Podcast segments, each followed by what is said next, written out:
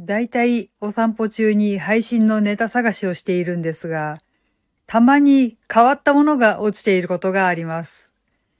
どうも、あじたまです。そう、散歩中にね、この配信のネタを一生懸命練ってたりとかするんですけどね、たまにいろんなものが落ちていることがあります。この場合の落ちているは物理的に落ちているです。今のこのご時世だとね、結構マスクが落ちていることがあります。まあ、落としちゃった以上またつけるっていうのは無理なんだけどね、せめて拾っておこうかなっていう気にはならんのかしらってちょっと思いますね。あと、携帯が落ちていることがたまにありますね。大丈夫なんでしょうか？まあ、速攻警察に届けておきます。気をつけようよ。落とさないでそんなもんとかって思いますよ。まあね、でもこの辺はまだ落とす、うん、わかるっていう気がするんですけど、一番わからないのがね、ネギが落ちてることがあるんです。歩道の真ん中に見事な白ネギがババーンと一本落ちていることがたまにあります。これね、一本っていうのが一番わからないところなんですよ。買い物行かれる方はわかると思うんですけど、白ネギ長ネギあれってだいたい3本1組でこうテープに巻かれて売られているかと思うんですけど、落ちているのがね、1本なんですよ。そう、テープを外されて、1本だけ、なぜか不自然に歩道の真ん中にドンと1本落ちているという。一時期結構な頻度で見かけたので、夫に言ってみたんですよ。なんかね、最近ネギが落ちてるんだけど、って。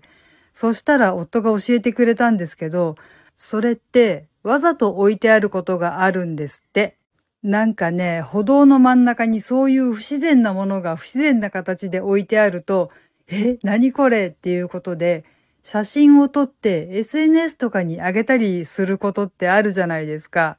そしたらその周りの風景とかを見て場所を特定してこの辺りに住んでるやつってその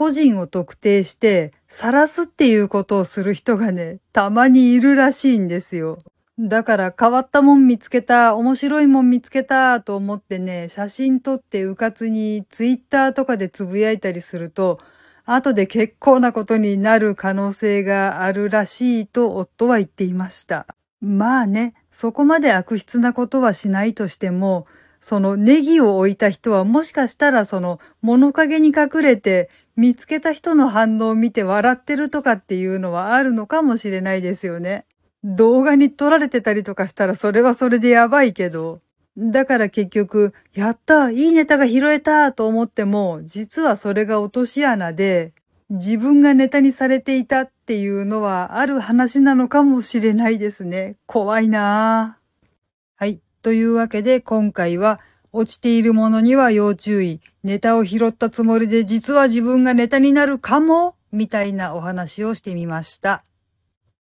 この番組は卵と人生の味付けに日々奮闘中の味玉のひねもす語りでお送りいたしました。それではまた次回お会いいたしましょう。バイバーイ。